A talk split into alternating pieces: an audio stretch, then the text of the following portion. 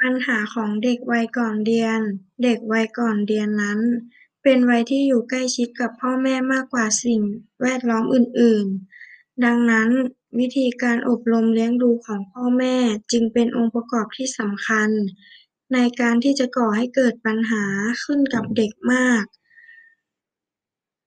วิธีการอบรมเลี้ยงดูบุตรที่ไม่ถูกต้องเหมาะสมย่อมทำให้เด็กเกิดปัญหาพฤติกรรมได้ เช่น เด็กที่ขาดความรัก ขาดความอบอุ่น ความเข้าใจ อาจมีพฤติกรรมก้าวร้าว รุนแรง ขาดกลัว ความวิตกกังวลมากเกินไป ย่อมมีปัญหาทางอารมณ์ได้ พฤติกรรมที่เป็นปัญหาของเด็กวัยนี้ ส่วนใหญ่มักเป็นพฤติกรรมที่เกี่ยวข้องกับความล้มเหลวของงานตามขั้นพัฒนาการในวัยของเขาเอง เช่น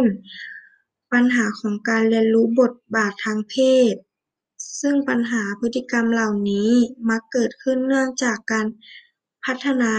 การที่ล้มเหลว และนำไปสู่ปัญหาพฤติกรรมอื่น ๆ